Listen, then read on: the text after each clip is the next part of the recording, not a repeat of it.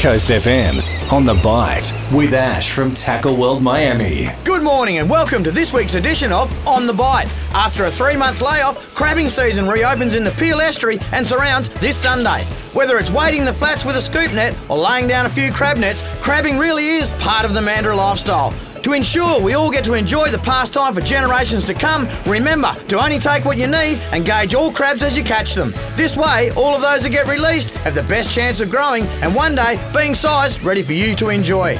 Another crustacean, crayfish, is also ready to rock and roll. With the molting process pretty much complete, we're on the edge of the start of the annual migration. And remember, to have the best success, place your pots west of structure on clean sand.